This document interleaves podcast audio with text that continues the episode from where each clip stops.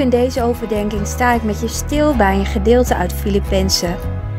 Het staat in Filippenzen 2 vers 9 en 11. Daar staat, daarom heeft God hem ook bovenmate verhoogd en heeft hem een naam geschonken boven alle namen, opdat in de naam van Jezus zich zou buigen elke knie van hen die in de hemel en die op de aarde en die onder de aarde zijn.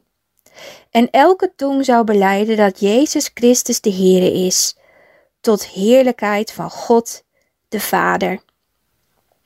Heerlijke woorden. Broers, zussen, de weg die Jezus Christus voor ons ging, was er een van vernedering en verhoging. We staan er in deze tijd bij stil. Jezus ging van God de Vader naar de laagste plek om daarna van zijn Vader de ereplaats te krijgen die hem alleen toekomt. Jezus.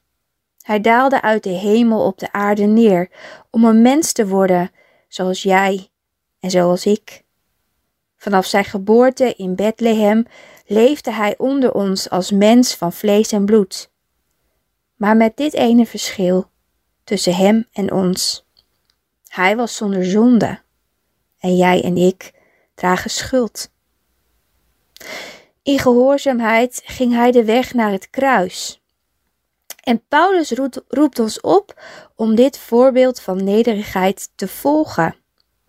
Hij zegt: Laat daarom die gezindheid in u zijn, die ook in Christus Jezus was, die, terwijl hij in de gestalte van God was, het niet als een roof beschouwd heeft aan God gelijk te worden, maar zichzelf ontledigd heeft door de gestalte van een slaaf aan te nemen en aan de mensen gelijk te worden.